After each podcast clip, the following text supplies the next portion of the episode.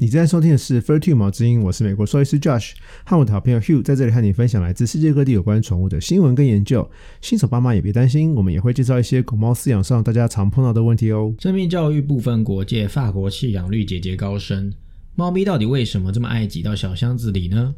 宠物应该多久要看一次医生嘞？最后要介绍长得超像狐狸的日本银狐犬哦。如果你对上面有话题有兴趣的话，就跟着我们一起听下去吧。喜欢我们的节目记得订阅，如果有任何问题也欢迎到我们的粉丝专页及 IG 搜寻毛之音，在你收听的平台留下评价及留言，我们会挑选适合的话题在之后的 QA 时间为大家解说哦。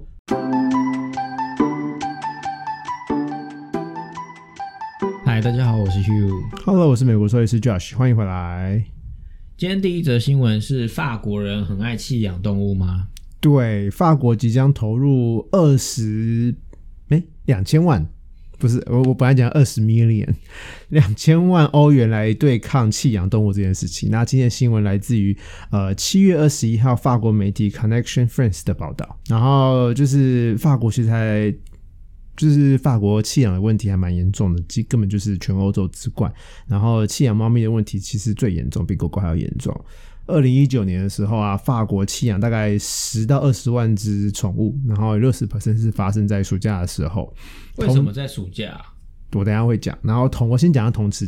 期英国大概弃养16000只而已，是大概1/10而已，10倍。对，然后2021年啊跟2019年相比啊，法国弃养数量增加了 14%。 对啊，哦，很多耶， 15%。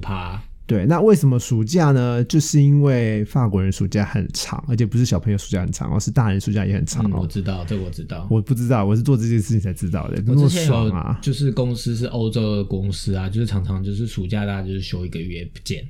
好爽哦。法国也是耶，对，就是法国是欧洲啊，所以你之前公司它也是这样。就是主管也都是消失，欧洲的同事就是常常会发 mail 说1个月不在这样子，但是台湾就没有这种一样的制度。就他们的年假一进公司好像是30天左右以上起跳啦。哇！所以你就是暑假都是可以哦，但是这个也牵涉到另外一个儿童福利。我们今天会有点离题，但我只是想要顺便讲，就是什么福利？那个在欧洲。好像啦，我听同事说还是什么的，就是如果你不能随便帮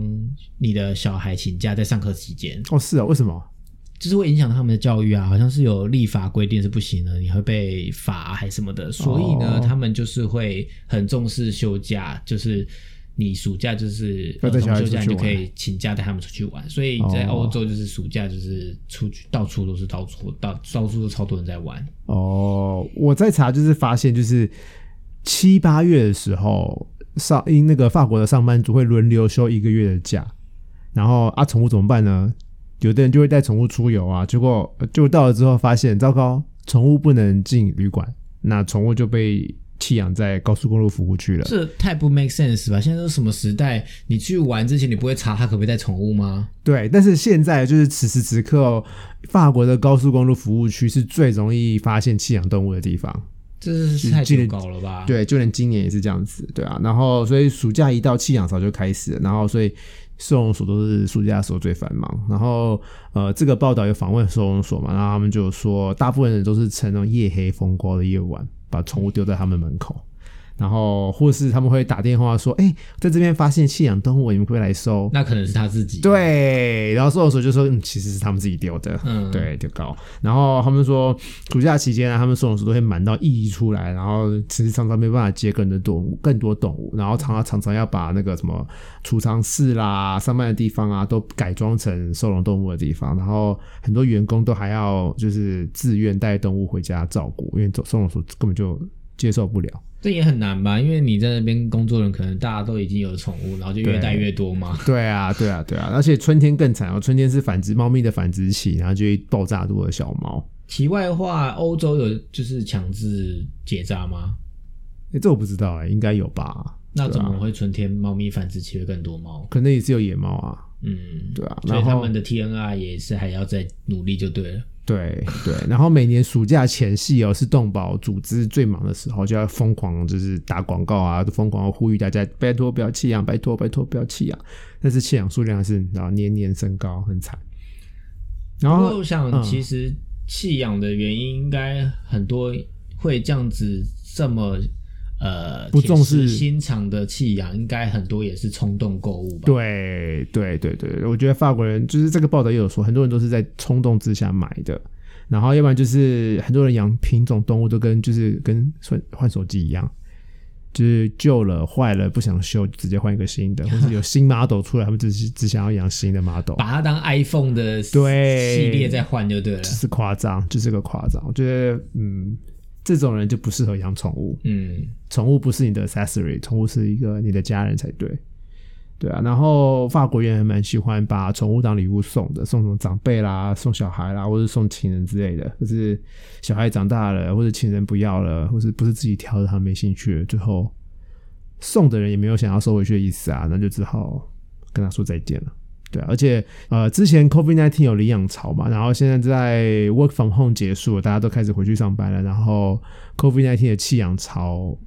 也开始了。对、啊，宠物好可怜哦，就是你在家上班的时候无聊的陪伴，然后你现在回去上班就把它丢掉，超可怜，对啊。夸张了吧？对对对对，所以今年7月的时候，法国农业部部长宣布了一个2000万欧元的行动计划来对抗宠物弃养这件事情。他的目标就是要扩大现有的收容所，让他们收容的动物变多。但是我觉得这根本就治标不治本啊！基本上你说花2000万欧元来做这个行动，来防治弃养，本身就是一个不 make sense 的事情。对对，弃养应该是要让源头，就是你不要弃养，你把收容所变大什么意义？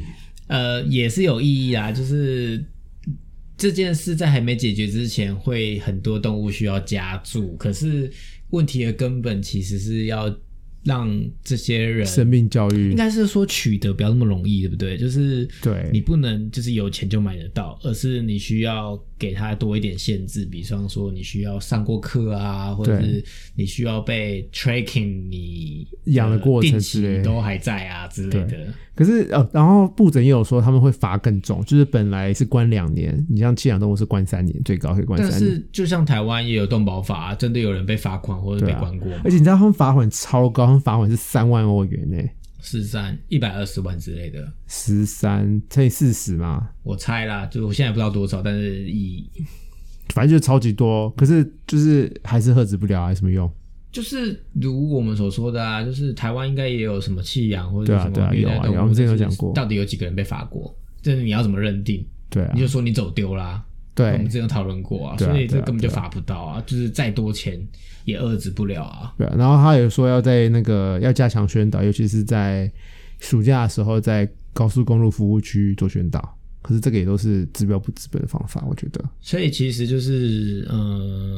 全世界都一样，没有说什么台湾人比较会弃养，台湾人比较没有生命教育，根本就没有啊，对啊。这世界上的人类对生命的重视都不太够，教育都不太够，就是要向下扎根。我们这一代以上做不好，我们这一代以下要好好教育，不能再。就是把就是宠物当玩具，然后你没有能力就不要养它，不能一时兴起，不能当礼物送，这些都是也不要冲动乱买养宠物的概念，就是很像是婴儿一样啊，你就是买一只宠物，就是像养一个婴儿一样，你不就是今天他生病你就丢掉，或者是你今天要出去玩，然后那边不能有养带婴儿去，你就把它丢在路边吗？怎么可能？就是一样的意思，可是大家就是把这个生命看得太轻了，真的。好 ，anyway， 好，我现在要帮大家补充一下，就是上次录音完到现在啊，其实有新的发展，然后现在这一段其实是后面补充的，就是11月18号的时候啊，法国通过新的动保法，就是针对我们刚刚讲这一串有一个新的动保法了，然后这个它是18号通过的嘛，然后那时候法国参议院在投票的时候几乎是全体一致通过这个新的法案。那法案条里面的那个内容其实还蛮多的，那我跟大家讲一下，就是首先呢，他们会要在法国决定要在2到7年内禁止马戏团用野生动物做表演，然后也不可以巡演，然后他们也会在5年内禁止海豚啊、鲸鱼啊这一些海洋哺乳类的饲养跟繁殖，所以5年后法国的水族馆是不会有海洋哺乳类的。然后呢，关于宠猫的部分，他们也将会不准业者在网络上买广告进行狗猫的买卖。然后2024年之后啊，宠物店也不准卖狗猫了，他们的橱窗展示啊，就只能放还需要人领养的宠物而已。然后要宠物买卖的话，只能在特殊的网站上进行。然后啊，宠物饲主啊，在养宠物之前啊，也要签名，就是类似切结书之类的吧。然后表示他们了解饲养宠物要负什么样的责任，以及会有什么样的费用啊，医疗费用相关的。然后这个动保法也有说，就是虐待动物啊，也会惩罚的更严重了。然后法国也决定要禁止养貂场的存在。对，然后我觉得终于有一个这个样的法条真的很好，因为法国的弃养率真的是太严重了，所以禁止买卖从根源去减少真的很重要，所以我觉得禁止买卖是真的很好的一个出发点。但是这个法条我看英文翻译其实写的还蛮模棱两可的啦，就是它其实是没有说禁止私人买卖，然后它也没有禁止繁殖场，而且然后还有说是有线上合格的买卖场所可以让人去做宠物买卖。所以就是我说模棱两可的地方，就是还有很多是灰色地带让商人去操控的。然后另外，虽然说他要签切结书之类的东西才能养宠物，可是他有没有具有法律效率？然后真的会约束人去做不该做的事情吗？就是我也不知道，对啊。然后而且很多人多少人是签名的时候是不看内容，像网络上常常要同意才能浏览，或者 iPhone 更新也要同意，但是多少人真的会去看这些东西？像我是不会去看的，所以我不觉得这个切结书的效益会有多高。没关系，这个新的法案刚过嘛，我们去看它未来会有什么样的走向。然后我觉得光法律硬性规定其实还不够啊，就是人民的知识也要提升，所以我希望法国他们那边的生命教育也是能够一起跟上的。当然我也希望我们台湾也是可以，就是大家对于生命教育部分能够一起努力。第二则新闻呢，第二则其实是个研究，然后这研究是讲说为什么猫咪，我不知道大家有没有注意到，就是猫咪很爱坐在箱子里，然后假的也不例外哦，就是你在地上画一个正方形的一个图案，它也会坐上去。然后是哦，所以你的假的是这个意思哦。对对对对，就不是真的箱子，因为真的纸箱他们一定会坐进去嘛，那假的箱子他们是不是也会坐进去呢？然后今天这个研究呢，来自于应用动物行为学期刊7月11的一个研究，对吧？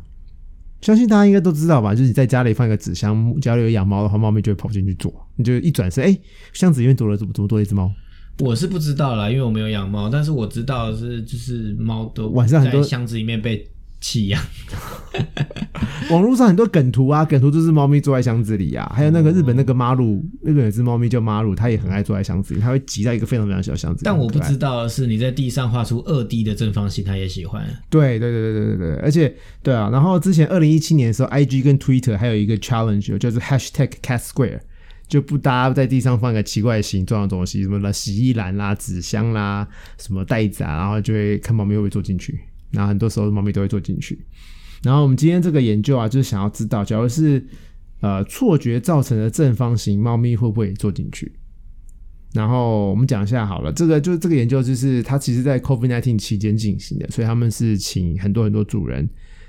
反正大家闲着也闲着，对，就邀请大家来做这个实验，一起来做实验。对，然后他们就是准备了图片，请主人印出来。那什么图片呢？这图片就是个圆形，然后但是缺了一个90度角的圆形，所以就是一个3/4的图形圆形而已。然后请他印4个出来或8个出来，4个圆形放在地上，然后缺角啊是面对彼此的，就会出现一个正方形的错觉嘛。对，然后放在地上。看猫咪会不会坐，然后一次可能印4张啊、8张或者12张出来，就是有的是放正方形的错觉，有的是乱放，然后有的是做出奇怪的形状，然后看猫咪会坐哪个。然后他们发现啊，其实高达30%的猫咪看得懂错觉，他们会倾向坐在有正方形错觉的地方。就是你的错觉，我帮你解释一下，就是你的错觉不是它是去框出一个正方形，而是用那个4个缺角的空合起来，刚好是一个正方形，就是它不是你形成的正方形。对对对，我到时候会贴图在 IG 上面，大家可以看一下那个形状。对啊，总之即使是被外框造成的正方形也是接受的，它也是会去找那个正方形。对对对对对对对。然后，但是这个实验有一些小缺失啊，就是因为这个实验是在 COVID-19 期间做成的，所以达成了，所以只能请饲主在家里执行，所以变因太多了。他们找了500多只猫，然后最后真正完成这个为期6天实验的啊，就只有30只而已，所以不到1/4，所以样本数量其实很少。所以为了他们想要在实验室进行，然后可以在更掌控变异的情况下进行实验。那所以他们到底为什么那么爱箱子？哦，对，猫咪真的超爱箱子，是因为箱子，小小的箱子有安全感。在空旷的地方，他们比较会需要担心啊、紧张啊，可能随时会有危险，会有 predator 啊，会有猎食他们的东西，危险比较多。可是挤在一个小小的地方，会比较有安全感。然后猫咪小时候都喜欢卷在猫妈妈身边，然后是被猫妈妈半压在身体下面，就是那种很有安全感、很舒压的感觉，就跟婴儿一样，婴儿也喜欢被包紧紧的嘛，小猫也是。那猫咪长大之后，他们也喜欢处在一个狭窄的地方，然后他们处在这种地方的时候啊，大脑会释放那个 endorphin， 就是脑内啡，然后这个脑内啡啊，会让猫咪感到舒缓啊，然后降低压力，然后是一个他们一个类吗啡的荷尔蒙，对啊。所以他们就是在家也会找那种缝隙钻的意思。对对对，他们喜欢钻在床脚下啊，然后钻在一个紧紧黑黑的地方，也是因为这个原因，他们觉得比较舒压，可以让他们有安全感。听起来合理，但不 make sense 的是，为什么胶带贴出来正方形他们也喜欢？动物行为学专科兽医啊 ，Dr. Nicholas Dobman 他有说，就是他也是那个动物行为频道的顾问，他有说，虚拟的箱子可能也可以给猫咪安全感，但是真的箱子他们会比较喜欢，就是因为真的箱子会给他们安全感，也有紧迫感嘛。可是虚拟的箱子让他们也想象出会有那个安全感的假想。哇塞，他好科技哦！也就是说，他看到那个地上的正方形，他就自己在他的脑里面建立一个立体的外框。对对对对对，他就在那个立体的盒子里面，但是只有在他脑中出现。对，就是那种红外线，照科技电影，然后他就咻，然后就变成一个那个他自己想象是一个这么，就是他就是有一个那个防护罩的概念。对对对对对对对啊，原来如此。然后我刚刚讲那个实验是更下一步，就是连一个正方形的错觉，他们也可以接受，对啊。然后其实2014年啊，有一个针对收容所猫咪的实验啊，那个实验就是说，因为收容所是一个高压、高紧迫的地方嘛，所以猫咪比较容易生病啊。然后因为紧迫度高嘛，所以会影响他们的生活品质。然后他们就发现啊，给新来的猫咪一个阴暗的箱子躲的话啊，他们的压力会比较低，然后也会比较迅速的适应新环境，然后适应那个收容所的生活环境，对啊。然后所以对一个比较容易紧张的猫咪来说啊，箱子非常非常重要。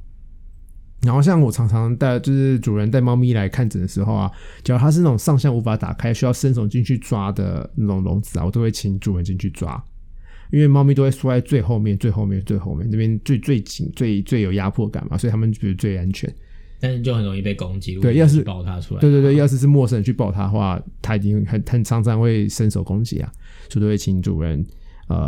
伸手进去帮我抓出来，对啊，所以我觉得提笼设计很重要。再讲一次，就是我喜欢的提笼是那种上下可以很容易打开的那种提笼，就可以直接从大处把它抱出来。对对对对对对对。所以这也是为什么之前我们介绍，就是一定要猫公寓，就是猫公寓就是可能有一个暗暗黑黑的地方可以让他们待着，让他们有安全感。对啊，对对对对对，因为要不然他们会紧迫。对，然后喜欢上下跳的啊，你也可以在家里高处，他们喜欢最下去的地方放一个纸箱，让他们就是窝在上面，可以更有安全感，他们会更爱。就是如果有养猫的人，可以多收一些包裹，那箱子都不要丢，放在家里散落各处，对，就永远找不到猫咪，因为你不知道它在哪个箱子里。对，或者床底下之类的。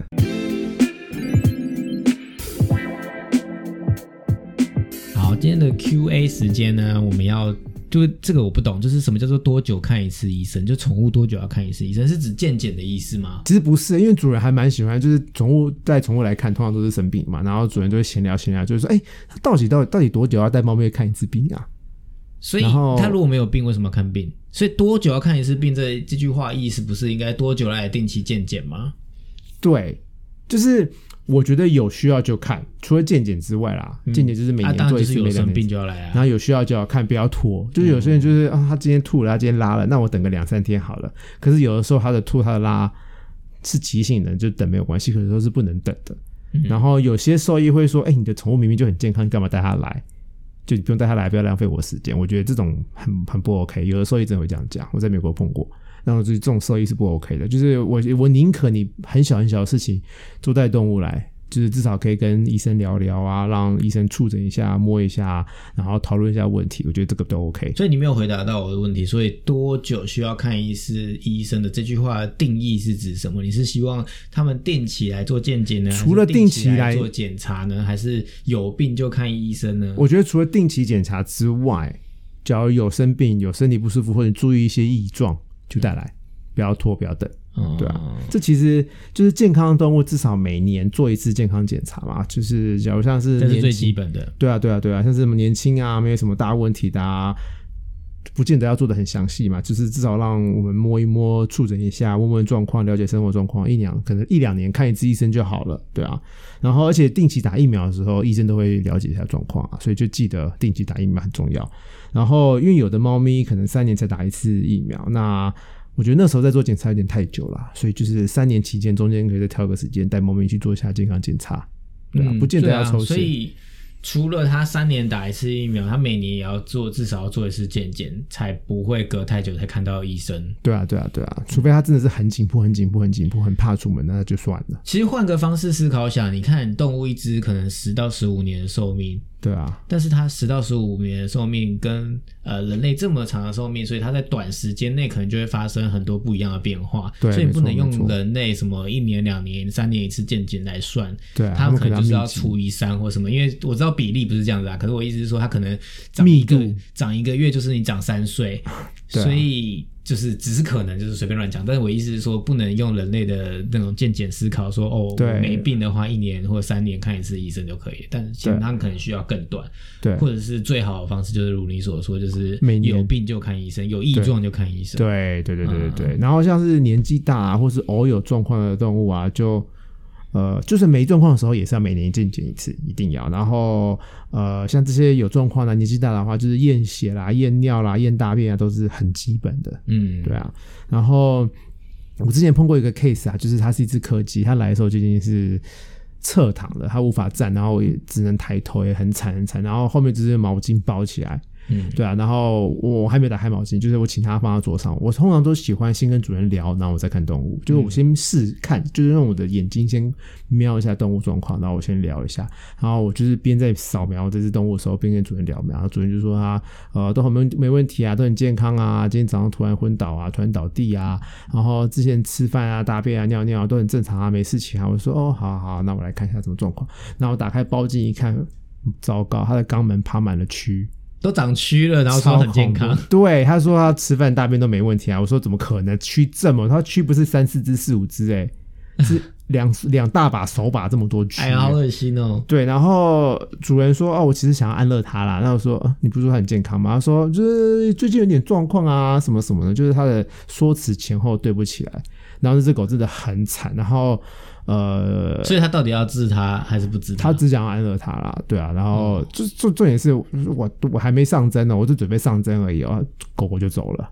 嗯，对啊。所以其实你根本就没有安乐他。对啊，我还是有把安乐的针剂推进去啦，可是他就是在我做这些事情之前他就自己就走了，啊，所以他其实不是来治疗他，他是来安乐他的。对啊，可是重点是他状况，他蛆长了这么多，他的状况已经发生了很久了，因为蛆是吃腐肉的嘛，嗯，所以他一定是刚肉要先烂掉，所以才会留蛆啊。对。然后就是你知道那一整天我们都在剪蛆，就那间整间我们是给他最大的整间，那整间里面都墙满，墙壁上都爬满了蛆。哎呀，对，所以我的重点就是不要等到问题病这么严重，带来看诊。但你讲的这个，我觉得有点特例，你有没有其他的例子？因为我觉得这就是根本就是超级不负责任，他就是要放弃他了，对，然后只是带他来恩的，根本就没有想要治疗他，所以他根本就是讲废话，他根本就没有在关心他。好，我讲一个另外一个例子，就是这个例子，这种另外一个例子还蛮常发生，就是猫咪抱来，然后主人说哦，他最近精神食欲没有很好，大便尿尿都没有很好，然后我一摸，哇，是个瘦成皮包骨的猫，可是外表看不出来，因为猫咪的毛都很蓬松嘛，所以都看不出来很瘦。然后我就问说主人说，那你摸它你会觉得它很瘦吗？他说有欸，最近我觉得它好像瘦了一点点啊。我说没有，它瘦很多，它肋骨它的脊椎全部都是骨头欸，都没什么肉啦。然后请他妈妈摸，他说对耶，真的耶，好瘦哦。然后主人都没有注意到，所以他就不摸猫的。他可能有猫有摸，可是他的下意识没有意识到，就是他瘦了这么多。哦，对啊，就是主人可是还是要主观意识，就是你在家里要摸他，就是看他，就是他的环肥燕瘦啊。这跟我们上一个讲的都很有类似的观念呢，就是他就是你的小孩，你怎么可能不知道他长怎样？对啊，你怎么可能不摸它？你怎么不知道它身体长怎样？可是它可能没有意识到它瘦了太多啊，因为猫就蓬松松，看起来就差不多啊。可是我意思是说，就像是你养的小孩，你也是会看他哦，这边有没有怎么样，那边有没有怎么样，就是三不时就想到会看一下玩一下。但是我可以想象，就是因为猫的毛就是掩盖了全身，其实有时候还蛮难观察的啦。然后上次就那一只 case， 它就是那个肾衰竭啊，还蛮严重的肾衰竭。所以其实猫如果变瘦就是要小心，要赶快带去检查一下这样子。只要瘦这么多，对啊，本来是很胖胖的一只猫，然后来了，然后发现跟上次健检的时候体重差了1公斤半、那还蛮多的啊，一只本来才5公斤的猫突然瘦到3.5公斤、这个比例就是差很多。对啊，所以就是你发现它食欲不有问题，大便尿量有问题，喝水量有问题，就要赶快带来检查，不要拖，或者是他根本就没发现，没有在乎，就只有跟他玩而已。对啊，所以主人三不五时可能还是要摸一下你家的猫，看它有没有变瘦变胖。对啊，普遍的人都是 always 在摸吧。可是有些猫可能很凶，主人也摸不到啊，这还是有这种可能，对啊。所以，而且猫咪通常都是胖很容易看出来，可是瘦有时候不好看出来。哦，是哦，对啊，然后而且这其实不带宠物看猫不是老一辈的问题，因为老一辈的人真的还蛮喜欢不带动物看猫、看动物的、看医生啦。但是我觉得年轻人也是要注意一下，就是人家宠物状况怎么样，你们也要稍微了解一下，有需要就带来看医生。所以今天的问题是多久要看一次医生？这其实是没有一个正确答案，就除了定期健检之外，你觉得有状况，他身体不舒服，拉啦、大便啊、吐啦，有状况的话就带来看医生，不要等。就跟人看医生一样吧，我觉得就是及早发现及早治疗，就是如果你爱这个动物的话，你应该会希望不会等到他发现这些病的时候已经很后面了。对啊，当然希望大家的宠物都健健康康，可是该就是定期去检查一下还是要做，以防你发现的时候就是已经太晚了这样子。对啊。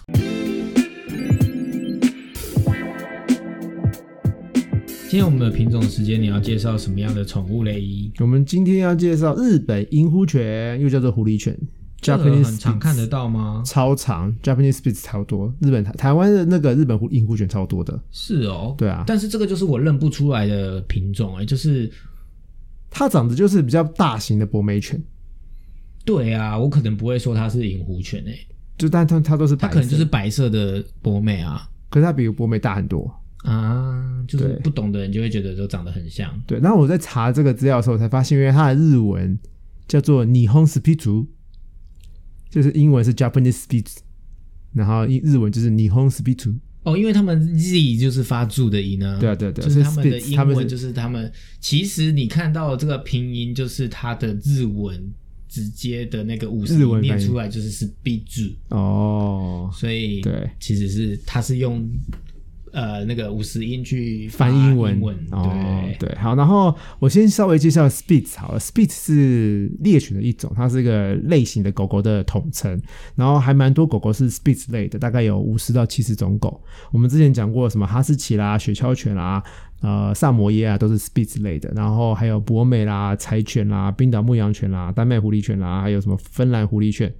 都是 Spitz 类。所以 Spitz 就是猎犬的意思。对，它是，然后它通常脸都是长长的，然后像狼或是像狐狸的脸，然后都尖尖的。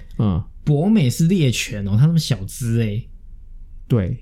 它是猎犬，它是 Spitz 类的。它好不适合当猎犬本人哦。我们之前讲那个约克夏也超级不像猎犬的、啊，可是它就是专门来捕老鼠的。短小精干，可是它要猎谁啊？它可能是捕老鼠，我们还没有研究过，我们好像还没讨论过博美哦。对啊，还没啊。我觉得它就是一个也是有一阵子蛮常见的品种。对啊，对啊，没讲过。对，然后 Spitz 类就是还会耳朵尖尖的，然后通常尾巴都会往上卷，然后它们通常都是有厚厚的双层毛发。这就是 Spitz 类，然后Japanese Spitz 啊，就是日本银狐犬，它是我讲一下它的历史好了，它是1920年到1930年之间用不同的 Spitz 猎犬在日本培育出来的，然后有的人说它的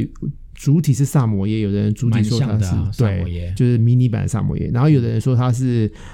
德国狐狸犬为主培育出来的，但是它原本的记录是非常详细的啦哈，但是第二次世界大战的时候这些记录通通都没了，所以现在其实没有人知道日本银狐犬到底从哪里来了的。对啊，然后它是在1948年的时候在犬舍正式登记日本银狐犬这个品种，然后那时候登记在日本犬舍的协会。对啊，然后日本银狐犬的个性就是他们还蛮聪明的，然后很喜欢讨好主人，所以而且他们也很爱吃零食，所以它非常非常好训练，因为它聪明讨好你，然后又爱吃零食，所以很好训练。然后记得不要每次不要训练太久，然后训练收尾都要是正向，就是一定要鼓励啦，要给零食，要给玩具。然后银狐犬，然后其实所有 Spitz 类都是啊，就是他们的社会化训练啊一定要有，以免他们警戒性太高。然后他们的体型啊算是比较中小型的，就是他们身高到肩膀大概30到38公分，然后体重大概6到11公斤，然后他们的毛是双层毛型的，然后是算中等长度，然后他们最重要的特点就是他们几乎都是全白色的，然后照顾上他们就是毛很厚嘛，然后双层，但是他们的毛其实比其他 Spitz 类还要好维护，就是除了一年两次掉毛期之外啊，他们其余时间是不太会掉毛的，所以不像哈士奇永远就在下雪。对啊，所以那个没有在掉毛的时候可能一个礼拜梳一次就够了。然后运动上面他们虽然说精力很充沛，但是他们的运动需求其实没有很高，因为他们耐力不足，所以每天散步一下，稍微玩一下，运动一下，游戏一下就够了，所以很适合公寓生活。哇塞，又是一个超级适合当宠物犬的品种。对啊，对啊，就是它的各种指标都是很适合被家里就是当宠物犬，公寓他们是公寓，所以它suppose 应该也很健康吧，因为它是算是什么跟什么混出来、啊，对，不算纯种，它的基因可能就比较不会有。对，它就是健康宝宝，没有什么太大的疾病、需要注意。那真的蛮可爱的、欸，就是很像就是那种如果你喜欢萨摩耶，可是又不想要养那么大只的，好像真的可以选择银狐犬。它就是迷你的萨摩耶，长很像啊，它超可爱的啊，真的是超可爱的，而且就小很多，它这 size 就是介于博美跟萨摩耶的中间，就是中型犬，就是你最爱的 size。它算是中小型耶、我喜欢大型哦，所以这还太小。对，我喜欢大型哦、所以介绍给大家认识的，像我也是第一次知道这种品种叫日本银狐犬。是的，那今天的节目就到这里啦，如果有喜欢我们的频道记得订阅，我们就下次见咯，拜拜。